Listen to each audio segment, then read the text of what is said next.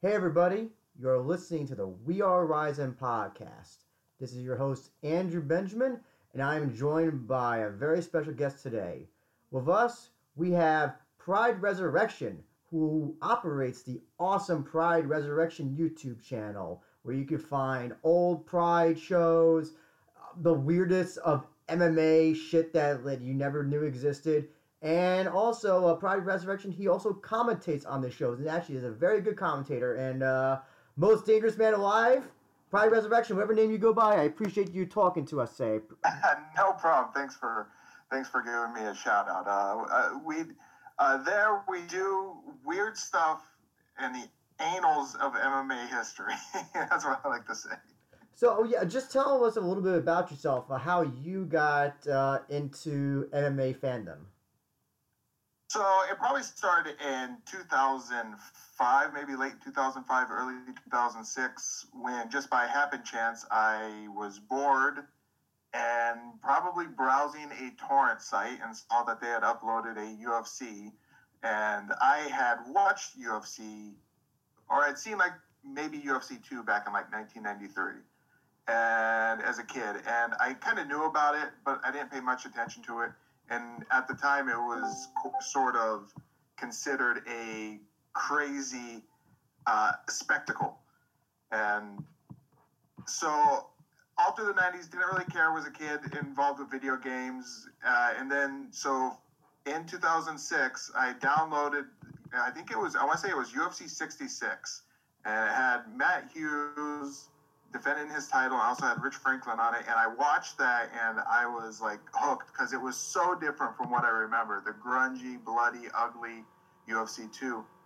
And from then on, I, I just started uh, getting them all. Got into Pride around 2007. A little late at that time, Pride was closing up shop. Uh, I remember watching a Mark Coleman promo where he had broken uh, Shogun, who was an arm, and that was like posted on at the time it might have been myspace. It was somewhere it was posted on i was watching it. I'm like whoa what's this? I never uh, seen this before. And it was you know i seen it was pride in japan. And then after that i had went and uh, found uh, the entire collection of pride uh, binge watched it over a weekend. And yeah I, w- I would say that was that was that. So uh, yeah you said you got into pride a little bit late. Uh, did you how did you uh, watch uh, Pride uh, after the fact? Uh, did, were you doing the tra- tape trading, or you going on LimeWire or the uh, torrent sites, YouTube? How did? Yeah, how- it, it would have been. A, it, I had found an entire torrent that had Pride from the Grand Prix. Didn't have Pride one through eight. It had uh, started with the Grand Prix all the way to the end, and so that was the collection I had downloaded, and that was what I had been binge watched over that weekend. And how did so? Tell us the uh, culmination of the Pride Resurrection YouTube channel. Uh, when did you conceive this idea? And uh, yeah, just tell us how, how you conceived the idea of this uh, YouTube channel. So, like many of people, I was uh, I, am an avid YouTuber watching YouTube, and I was inspired by several channels. I guess you could say I was inspired by like the Gaming Historian and Red Letter Media, and even to an extent uh, OSW uh, old school wrestling reviews, and just looking on YouTube, I've seen there's not a whole lot of stuff on Pride. There was not a lot of reminiscing or look backs or reviews and stuff like that. And so I said, huh, you know, that's that could be we could capture the market on this. We could be the only channel on YouTube that's doing Pride reviews in English. Now, search maybe there's it's different for like Russian or Japanese, but uh, yeah, we cornered the market on Pride reviews and uh, the the views haven't been great. I would say it's a very uh, you know niche uh, market, but uh, yeah, we're we're it. We're the home for for for Pride reviews, and also now as uh, I've expanded sort of the video to include more Japanese MMA, Japanese wrestling, and odd stuff that I, that I'll find that has been showcased before. So I gotta ask. I, I don't know if you can divulge, but where do you get your stash from? Is this stuff that you have uh, uh, saved on a hard drive somewhere, or is there just a case where you know a guy who knows a guy uh, who has this stuff? So right now I do have a large stash, but I filled my stash from there was a um, there was a Russian forum. Uh, it's like a and it's a torrent tracker, and somebody was spreading around a list on there for uh, all these uh, mega.nz uh, folders, and they were just filled with MMA, current MMA, uh, MMA from the 2000s, just uh, endless, endless drives. And so I, I spent some time to go through the entire list, kind of mapped out what was in each drive, and got the stuff that I was most interested in, which would have been stuff from the late 90s, early 2000s, odd stuff that I'd never seen before, uh, or was interested in checking out. And yeah, so that kind of helped my collection right there. That the Russian master list, which is kind of a little bit defunct now because somebody recently, I would say a couple months ago, somebody was going in and purging all the drives of everything that was on there. oh, oh, okay. So I gotta ask as well. Um, I uh, you, Pride, for those that don't know, is owned by UFC, Zuffa, Endeavor, whatever company owns it. Have you YouTube is notorious because of its draconian copyright laws. Are you, have you, has the channel ever gotten any strikes or been victim of the uh, YouTube copyright system yet? Yeah, yeah. In fact, just a couple days ago, I was face down. I guess YouTube has a new method now, um, where if a strike is impending because you dispute it or you send like a counter strike notification and you want to appeal their strike, they'll uh, they'll send you a seven day takedown notice saying in seven days, if you don't cancel your appeal, you're going to get a strike.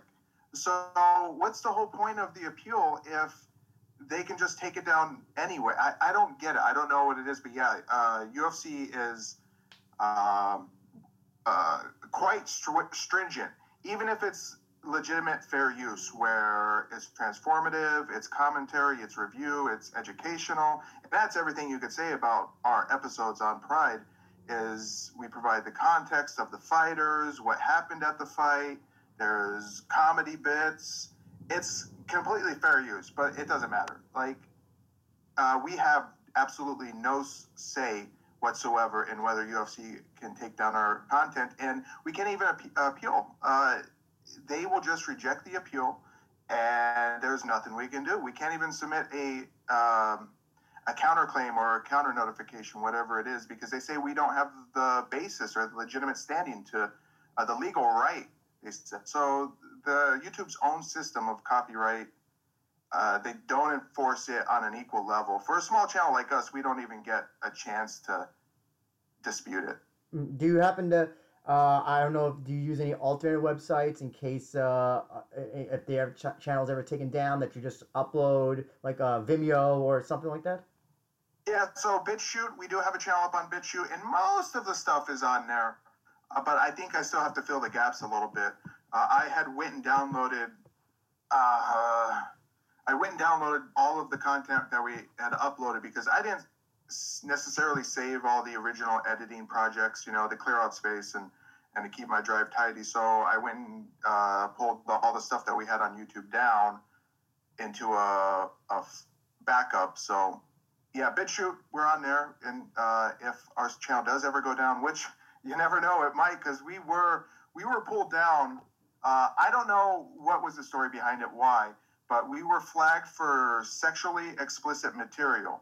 Now, I disputed that, and our channel was reinstated. But the problem was that from that moment on, it's been nothing but a constant struggle trying to reach the previous highs that we had hit. Every video we released, uh, in terms of like the Pride Resurrection stuff, it was a new high, new high in viewership, new high in watch time, new high in subscribers, and then that uh, takedown or that uh, ban of our channel pretty much uh, not only took out our momentum, but I think it put us into that scary place of YouTube where we're kind of not findable to the average person. Like we don't appear in recommended videos and stuff like that. Before then, we had no problem, but after that, uh, whoever initiated that, whether it was an automatic process for whatever reason, I don't know, uh, or if somebody had flagged our channel as a means to, you know, to, to kind of troll us or, or hurt us, whatever It did. It did really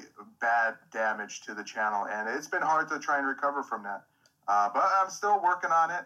you know, still I'm working on a new Pride Resurrection right now, and uh, it should be a whole lot of fun. I can actually tell you uh, from people, what from other people who use YouTube that I know, that if you do get a warning, even if you successfully appeal it, it totally fucks with the algorithm. So basically, Yeah. so basically, yeah, you- you're you're you're not wrong in, in what you're saying. No doubt, that's why it's not put, uh, picking up in the recommended. So like, you would really have to uh, look up Pride Resurrection on the on the search bar to find you at Yeah. this point. Yeah. Um, but yeah, let's talk about the YouTube channel, and I want to talk about my probably my favorite subject that you that you guys do the MMA oddities, where you have Yeah. everything from like pro wrestlers, luchadors doing MMA, and just like it's like the grimy, dirty side of MMA that I I I, kind it's it's the it's I miss it uh, just because of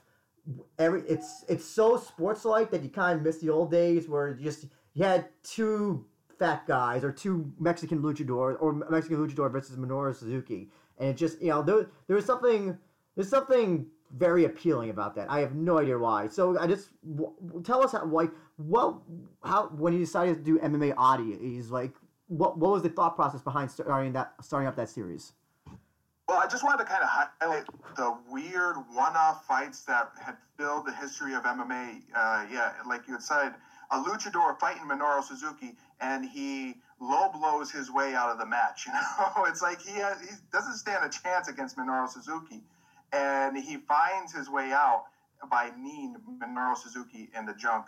Uh, just, I love that stuff. Not only is it funny, but just interesting and, and you know, fun to watch. And I think MMA now, love it or hate it, it has become very streamlined uh, down to how guys train, how guys eat. Uh, a lot of it is sort of almost interchangeable guys. Like it doesn't matter who you put in there, they're almost the same fighter. And I think what UFC has done to sort of streamline MMA. Uh, what they've done is they they've kind of taken out the spectacle from it. Uh, save save for a couple every now and then you'll have a superstar like Conor McGregor fight, and that's still a spectacle. But I think UFC's attempts to make it a a league like the NBA or something like that, where everything has to be controlled, what the guys wear, how the you know how they look, uh, all that stuff is a detriment to the sport. And the fact that they're taking away the personality and character and individuality of the fighters in an attempt to make it a more streamlined, legitimate, you know, professional sport. I think that's a mistake. Uh, they MMA, in my opinion, was so much better in the late '90s, early 2000s. Yeah, maybe it wasn't. Um, there were some elements to it that were questionable, and you didn't have the best level of talent.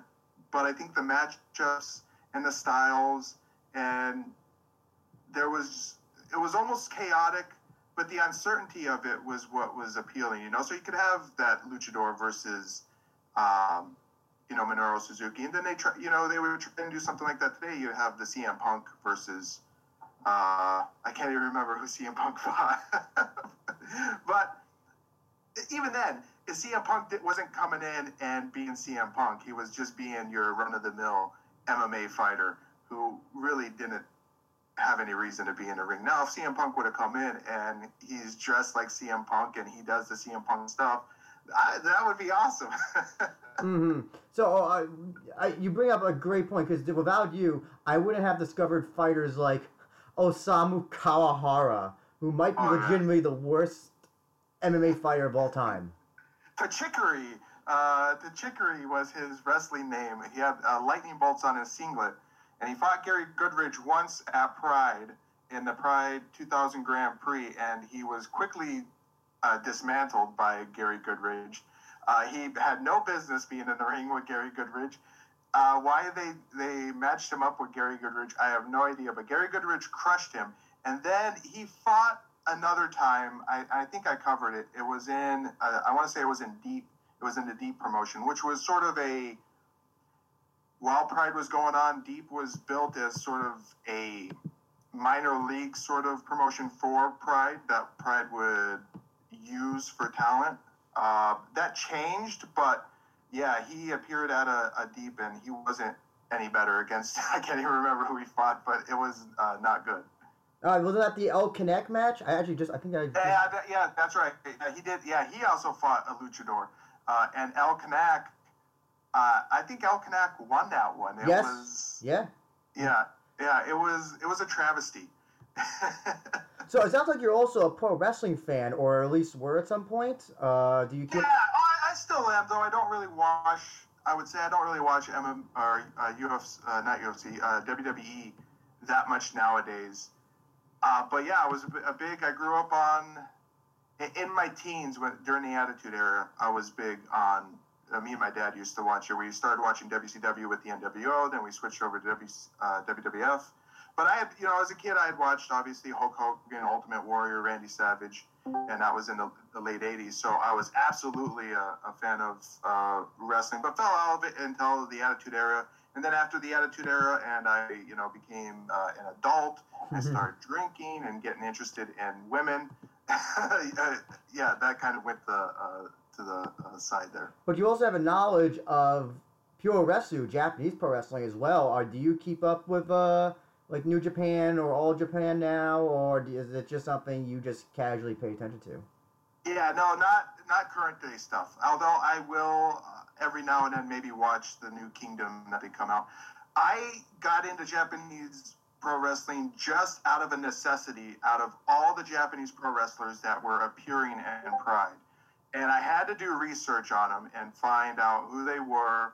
And just from that necessity, I kind of started getting into it and having uh, a curiosity, but also an appreciation for Japanese pro wrestling.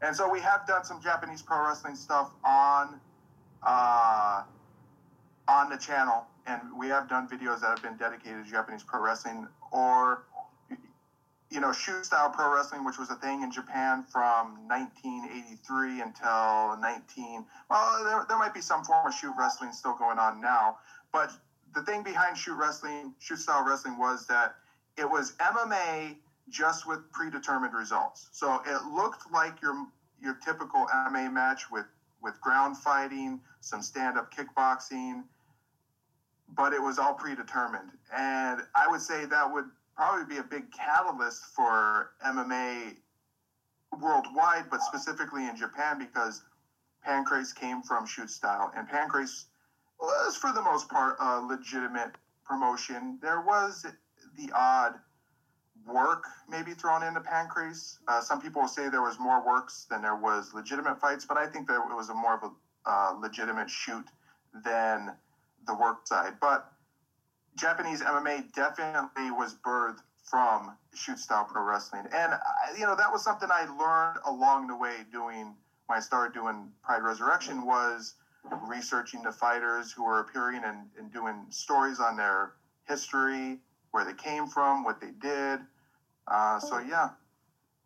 So um, out of all the MMA oddities things that you have watched, which was the one that you just said, I cannot believe that this match actually happened in some arena? Uh, so that would have to be probably number one would have to be Kimo versus Sakuraba. Uh, and the only reason for that is because the last two fighters I would ever have expected to, you know, fight would be Kimo in his glory days, if he ever had glory days. Those were it. 1996, you know, 1995, 96, 97. Kimo versus Sakuraba, and probably like the El Kanak versus um, Osamu, just because Osamu was so horrible. And I got to get my names right because I think I said Osamu fought Gary Gurja. I don't think he did. I'm, th- I'm thinking of Tachikari, uh, and I would have to look real quick here to, to uh, get my facts straight because uh, I have just a jumble mess in my head of of Japanese pro wrestlers that um, I might think, be thinking of Soichi uh, who was just a fat, disgusting, worthless guy who fought Enson Inoue at Pride 5. And he would later fight. I think I do have one where he fights uh, an MMA oddity. He fights Giant Ochiai, another Japanese. I don't think he did rest, pro wrestling, but he was a rising star in Japanese MMA. Uh, The most ridiculous thing you've ever seen. Uh, Soichi is covered with yakuza tattoos.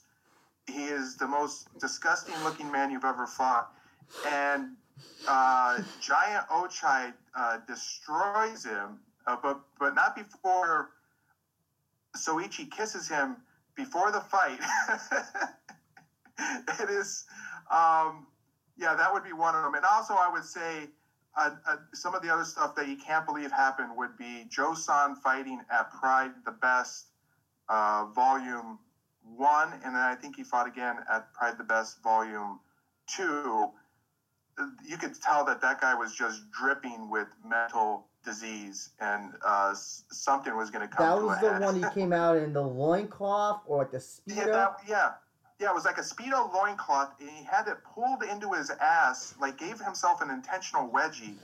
Uh, you could see his cup, uh, like his jock strap beneath was not even covered at all, uh, and he he doesn't even fight. Like the guy takes him down and he taps out immediately, it, and it's like, Oh, why? This is the one this? where he, or like, it, like on Wikipedia, it lists tap out as like by like fear or something. Yeah, yeah, yeah. Something ridiculous like that. Yeah. okay, I'm. Oh God. Uh, but actually, so let's move on to the Pride uh, videos. Uh, speaking of Pride, because uh, well, I want to know uh, commentary. So you provide solo commentary on these shows. To, uh, what made you want to start commentating over the shows rather than you know just? I mean, was was that a uh, fair use thing that that that you decided? Yeah, yeah, it was a fair use thing, and, and also I had wanted to. I was really interested in the, the history aspect of the fighters, like where they came from, where they would go, uh, what would happen with them. Uh, so when I started doing it, it was it was heavily influenced by a want to cover the histories of the fighters, cover the history of the sport, where the sport was going at the time, uh, what was going on in uh, the world of MMA. So, and I started, and it's a duo here. We have we have two, uh, though lately it's been just me, but that uh, will kind of change. Um, you know, going forward, we'll, we're going to try and mix it up, just time constraints and location and stuff like that. But it's uh, me and the Colombian Good Vibe, and the Colombian Good Vibe has been there since the beginning. Uh, we did uh, Pride One together, and there's only been a couple of times where he hasn't been available to do it. Uh, this next episode coming out, I couldn't get him uh, av- available to do it, but I we have a surprise, and I don't want to spoil anything uh, for any avid fans of Pride Resurrection. Uh, you'll just have to watch the full episode when it's completed.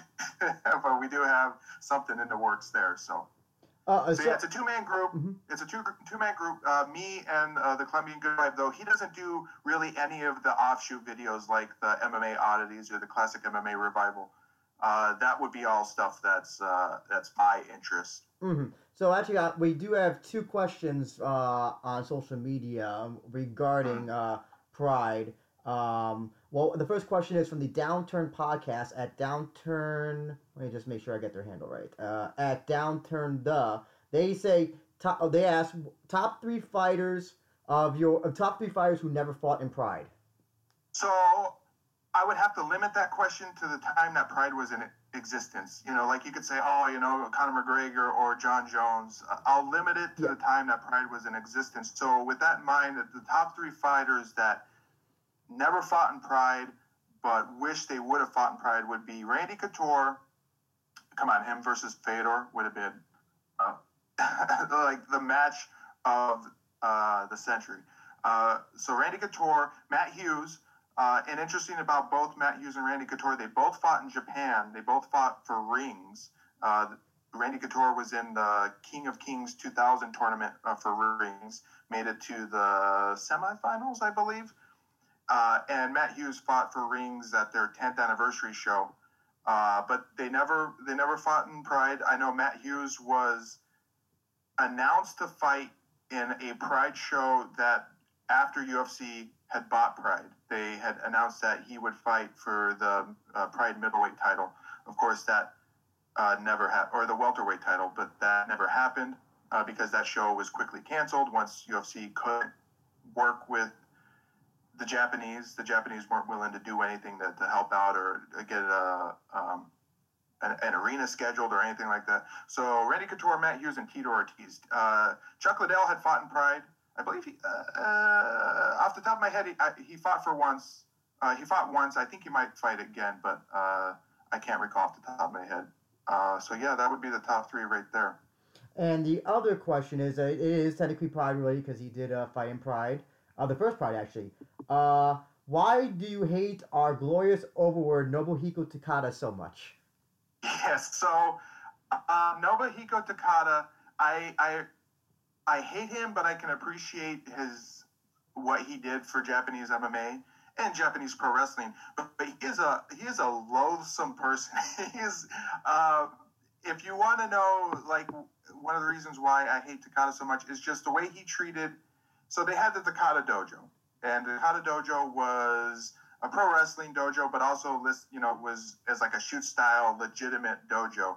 And anybody that had signed up uh, to fight in the Takada Dojo or fight and train at the Takada Dojo, and then eventually have real fights, they would give their entire purse, uh, whatever money that they were slated to get from fighting, would go to Takada, and he paid a salary every month. Now that's that's great, but when you're Sakuraba and you're a part of the Takada Dojo and you're fighting at the top of the card, you should be getting paid. He probably was getting paid a, a hundred grand plus easily, maybe two hundred grand when he fought Wanderlei Silva the first time.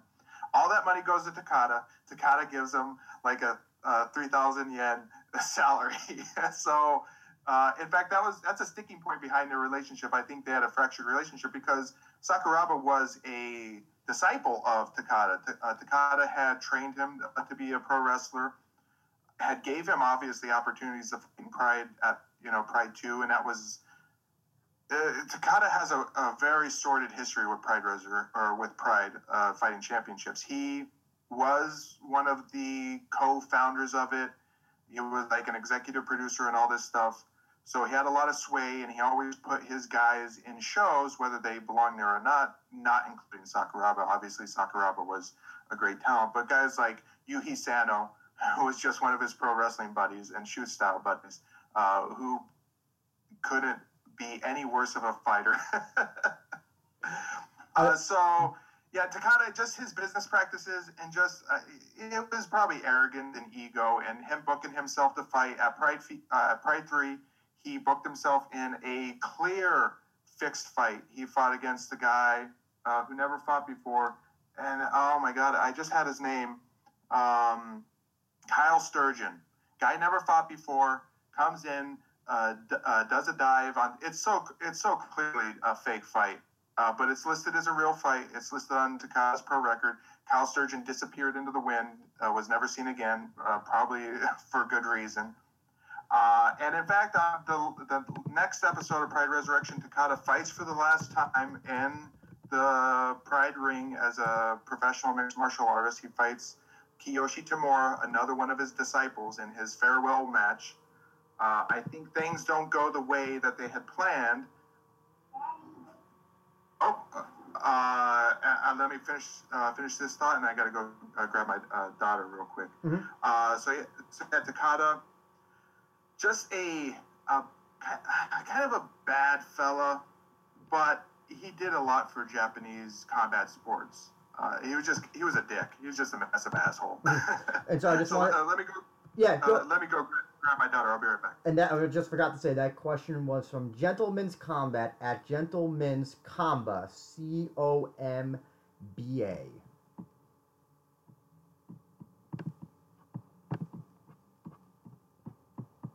Oh yeah, actually, I want to talk about you know the whole Pride working matches, and that's because you recently posted a uh, a clip from the Don Frye Um, oh my God, well I'm forgetting the Japanese guy's name. Um, the, uh, Don Frye's last match. That is uh, uh Yoshida. Yoshida, yes. Um, uh, yeah. where the, the, judo champ. Where Yoshida gets a, uh, Frye an armbar, and it looks like the armbar is on for about maybe 25 seconds or something, but uh, in the in the clip you posted, you point to the referee who seems to be directing um, Yeah, Yoshida. yeah. I'm curious to know, were there any other matches that you that while we watching these things from Pride and all that stuff that you that you think hmm, maybe that match wasn't actually a a real MMA match? So other than uh, Takada versus Kyle Sturgeon, uh, you know, Pride had a specific way where they would kind of fix fights in a, you not an outward sort of, hey, you got to lose this way or, or whatnot. What they Pride would often do would be to change opponents on short notice on fighters, or call a fighter and give him a week notice to fight. Uh, something like that would be Amir Rahnavardi when he fought Gary Goodridge a guy who he had uh, actually trained with, and they called uh, Amir up on two day notice and said, "Hey, you want to come to Japan and fight Gary Goodridge?" He says yes, and of course Gary Goodridge just toys with him and then ends up demolishing him, and that that was a fix in in that way. Maybe the result was not determined but it was it was that's how they they set it up that way. So they would do that a lot. Pride would do that a lot and there's many examples of them doing that. Another outward uh, outright fix would be takada versus mark coleman. Mark coleman has kind of alluded to he did what he had to do to take care of his family. And from my understanding is that pride had offered mark coleman a, a contract and a guarantee of future fights if he would take a dive for Takada. And that happened at Pride, Pride 5, I believe. It might have been Pride 6. Uh, no, Pride 6, Takada fought uh, Mark Kerr. Mark Kerr uh, destroyed him, which again, I think it's a little fishy if you watch that fight. Uh, but anyway, I don't want to get off in the weeds here. Mark Coleman versus Takada is is just a notorious uh, fix. It clearly is. Uh, Mark Coleman would any day of the week even on his worst day, break Nobuhiko Takada in half, and he succumbs to a heel hook of all things. Like it, it was, it's so bad. It was just awful. That's another reason why I, I don't like Takada, and I almost couldn't forgive Mark Coleman for that. But I, from what I understood, is that they promised that they'd give him more fights, and they uh, at the, I think at the Pride 2000 GP, uh, Mark Coleman was in it, and he was given a pretty easy path uh, to victory. He fought Akira Shoji. Akira Shoji was about, I would say, 50 pounds lighter than him. Uh, Mark Coleman goes through him pretty easily. Uh, and then Mark Coleman ended up get begin uh, be getting a gift. He fought Alan Goes. Uh, I don't want to get mixed up here, uh, so I'll just uh, I'll forget about that for a moment. But when he fought Fujita, Fujita had fought against Mark Kerr. Mark Kerr was really had a lot of things going on in his life at the time, and he ended up losing, uh, being pretty much exhausted, and he lost a decision. Mm. Um, or it might have been a, a, a stoppage. Uh, I think it was a, a decision, but Fujita ended up getting hurt, and his corner when he went to fight Mark Coleman, his corner threw in the towel as soon as the bell rang. So Mark Coleman didn't even need to fight uh, his semifinal opponent. Meanwhile, so Mark Coleman would go to the finals, and in the finals he was to face Igor Vovchanchyn, who had just got through fighting a 30-minute fight with Sakuraba in the semifinals. So Mark Coleman had like the easiest path in the 2000 Grand Prix. Uh, though they had set it up, Mark Coleman should have fought Mark Kerr if Fujita didn't shock the world, and that would have been a hell of a fight. I think at that time, uh, these two giant, bulging, muscly men who were actually friends and had trained together to fight for two hundred fifty thousand dollars, I think would have been awesome. Now, while watching uh, all these Pride shows for your channel, is there any show that just sticks out to you as like, wow, this show was freaking amazing? Well, obviously the, the 2000 Grand Prix, uh, the entirety of it, you watched the, the opening rounds and the finals that were split over two shows, but also Pride 10. I think Pride 10 was a monster of a show. It just uh, front to back, great finishes, a lot of great fights. And, you know, I think Bad Blood was also a good show. Pride 19 uh, was also a pretty good show, but uh, I would say so far in the uh, in our timeline of Pride, we're going through a uh, chronological order. So we started with Pride 1. We're on Pride 23 now. Uh, it's been about 27 events. And in what we've seen so far, Pride 10 was by far the best show. I mean, it's just an awesome show. If, if uh, you're interested in, in MMA and you don't know a whole lot about Pride, you watch Pride 10, uh, it'll make you an instant fan. Great show. Now, you also on your channel, you will have outside Pride shows. So, like, you have show, uh, shows from The Outsider, you have shows from Jungle Fights. Uh, I think I uh, Deep and Pancrase I also saw. So, uh, just uh, what about these other shows that you wanted to include them in your channel? What was the reason behind that? So we'll take the Outsider. So the Outsider was a promotion that was sort of the follow-up to the Rings Fighting uh, Fighting Network Rings, which was created by Akira Maeda in 1991.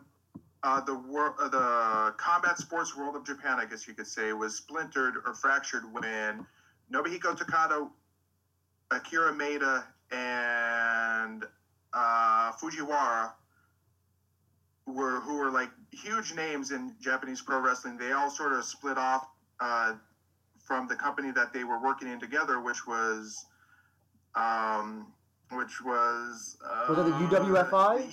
The, the, the, UW with UWF, so the original Universal mm-hmm. uh, uh, Wrestling Federation. Uh, so they have UWF uh, Newborn, or it might have been called Reborn. Uh, but either either way, that promotion was closed up, and uh, the three big guys from that, Akira Maeda, Nobuhiko Takada, and Yoshiaki Fujiwara, they all went off to create their own promotions. Yoshiaki Fujiwara created uh, Fujiwara uh, Gumi, Pro Wrestling Fujiwara Gumi, which had Ken Shamrock, uh, Minoru Suzuki, Masakazu Funaki, three guys who would eventually leave Fujiwara to go create Pancrase, uh, and the rest is history. Uh, Takada had created the. You bumped your lip, yes. Oh no.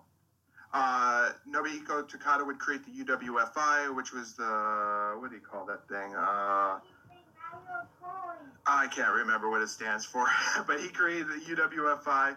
Uh, and Akira Maeda created Fighting Network Rings, which Akira Maeda created Fighting Network Rings, which in the beginning, from until about early 1998, was a shoot style promotion. So it was all 95% fake. Every now and then they would have a quote unquote legitimate shoot fight that had maybe a non predetermined result, uh, or the guys would go pretty heavy on each other, such as a, a rings event in 19 early 1998, maybe late 1997. Uh, after Frank Shamrock left Pancrase and he was sort of drifting in the wind, he came into rings and fought Tsuyoshi Kosaka. And just watching that fight, you can tell, even if all the fights surrounding them were clearly kind of a worked style, uh, you could tell that that uh, Frank Shamrock and uh, Kosaka were going at each other really hard, drawing blood, and so that was the the odd non-worked fight in rings. Then in 1998, late 1998, mid 1998 maybe, after Akira Maeda retired, uh, he fought he and it's listed on both their pro records. Alexander Karelin, uh, Russian wrestling god, uh, where they went to a draw. It was a fake fight. That's hmm. another oddity. If you want to watch a, pro, a wrestling or a MMA oddity, that will stun you. And I was in disbelief the whole thing. I kind of made it. I kind of took the piss out of the whole fight. It was clearly a work. Uh, Karelin sh- uh, should have broke Akira Maeda so many times. But anyway, uh, so Fighting Network Rings became a legit promotion in 1998. Uh, they would uh, grow some pretty awesome talent, such as Fedor. Fedor started in uh, Fighting Network Rings. Minotauro Nogueira started there. Uh, Dan Henderson. So a lot of uh, guys that would eventually move over to Pride got started in Rings. And then Rings went belly up in early 2002. Uh, Pride was the promotion in Japan at the time. They were on top of the not only the Japanese MMA world, but the entire world. They were number one. Uh, UFC. It would take years and years before UFC finally caught up to them. Um, but in 1997, Akira Maeda decided to come back and have like a sequel to Rings, which was called The Outsider, and I believe it was called Rings: The Outsider. And I, from what I've been able to take away, I don't understand Japanese, but watching these events, they were put together solely so Japanese biker gangs and members of the Yakuza and other street gangs in Japan fight each other in a ring. and there is no doubt that's what happens because they do backstories on the guys. They show them with their uh, biker gangs. Uh, they show them, they come in the ring, they're covered in Yakuza tattoos. And they're some of the worst fights you've ever seen, but they're all, that also makes them so awesome because they, they're so amateurish that it's just super entertaining. So yeah, the, uh, the Outsider. I don't know how long they keep this uh, style going of pitting Japanese gangs against each other. I don't know if they're settling their differences, what the idea is behind it. I'm sure someone out there, a, a native of Japan, could probably fill me in on, on what the story is behind the promotion is. I'm just going off of an educated guess. Uh, so yeah, the Outsider that's why I decided to do that one because after I saw the first one, I'm like, this this is some hot stuff. Imagine if they did this in America, where they did like bully beatdown, but they did you know the Crips and the Bloods settle their differences in the MMA ring. Come on, that that is. Oh my god, that, that'd be great. Who yeah, who wouldn't want to watch that? That is something that if they if somebody hears this and they decide to put that together, uh, that's all right. I'll, I'll let them take the credit for that. so what uh what uh, what can uh what future shows do you have planned for the channel? I'm working on episode 27 of Pride Resurrection right now, which will cover Pride 23. Gonna have uh, a lot of fun stuff happen in that one. Uh, there's a preview up for that one on the channel right now. Uh, I'm gonna be working on a sort of a, a shit posting video for Kickboxer 2, the sequel, the bad sequel to the Jean Claude Van Damme uh, uh, vehicle uh, Kickboxer. Uh, I'm going to do that in a style of. I just did a recent video called uh, The Most Dangerous Man Alive Today's Dungeon, where I sort of watch a silly pro wrestling or MMA event and just take the piss out of it.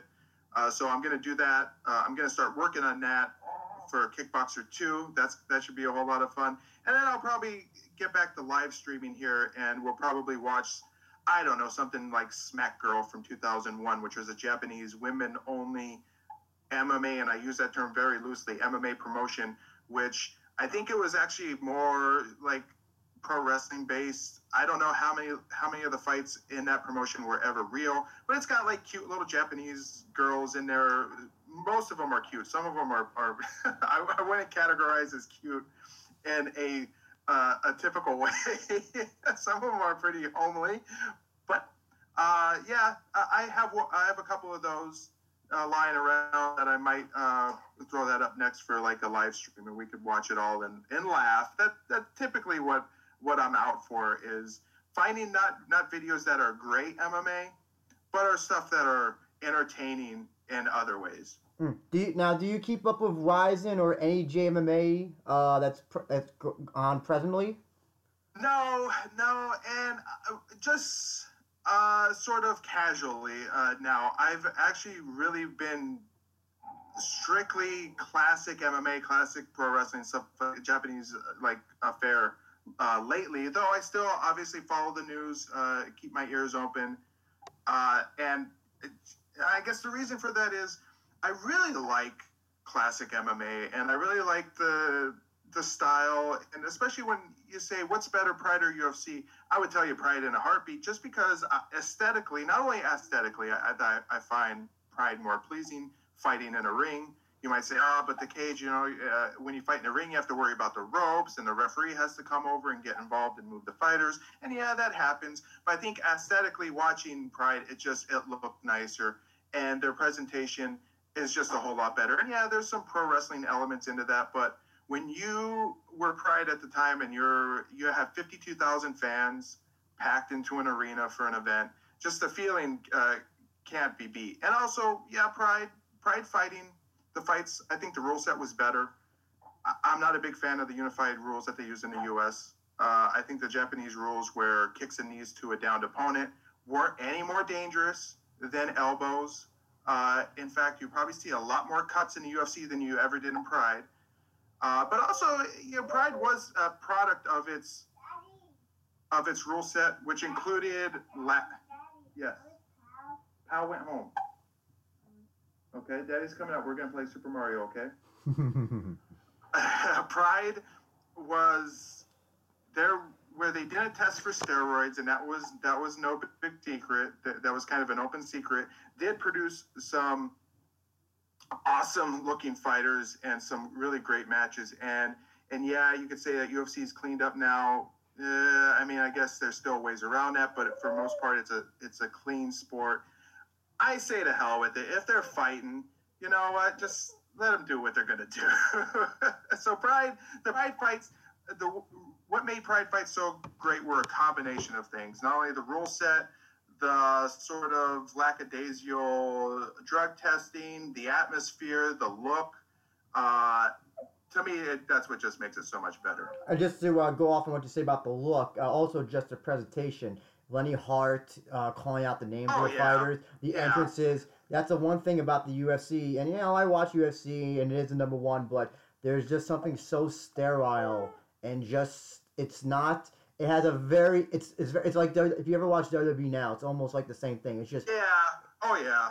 Yeah. it's just, it's just, it's Uh, missing that oomph, that oomph where you feel like you're watching something that that's, that goes beyond the pale. You know, speaking of that, you watch WWE now, and they have before the before the first scene of the wrestling show even starts, they have like a, minute.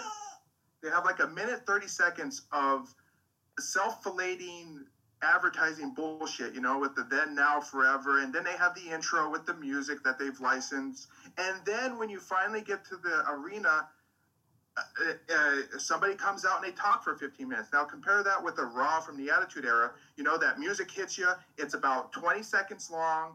Uh, just a short little intro, and then you go right to the arena, fireworks, and crazy shit is happening. Big difference in, in presentation, which is why I think uh, uh, WWE is in the shitter now compared to how it used to be. It's not only it's only stars and it's content and it's how you present that content. And they've made it again like a streamlined sort of corporate version of pro wrestling. Uh, but yeah, also with UFC, you just look at how Pride Fighting Championships would end the fights. Like when a guy won, it was straight to Lenne Hardt getting on the mic, screaming the guy's name. He's celebrating. Streamers come down.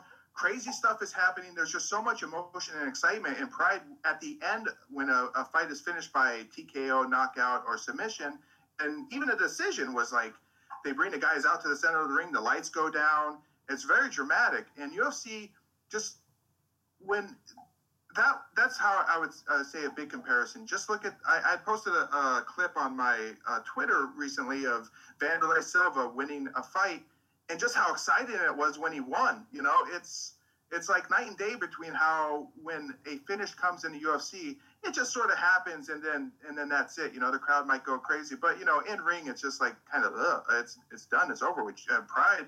It was a big deal. They made it a huge deal when somebody finished a fight. And also, I'm just to add as well, uh, quick before I give you the final word, uh, the, the audience as well. When you watch the Pride audience, and like when they when Sakuraba would go to the ground, you could just hear the hear them getting excited and all that stuff. Problem is with the modern, I think the modern UFC fan right now is that is there a lack of knowledge about the just the sport in general. They just know the knockout.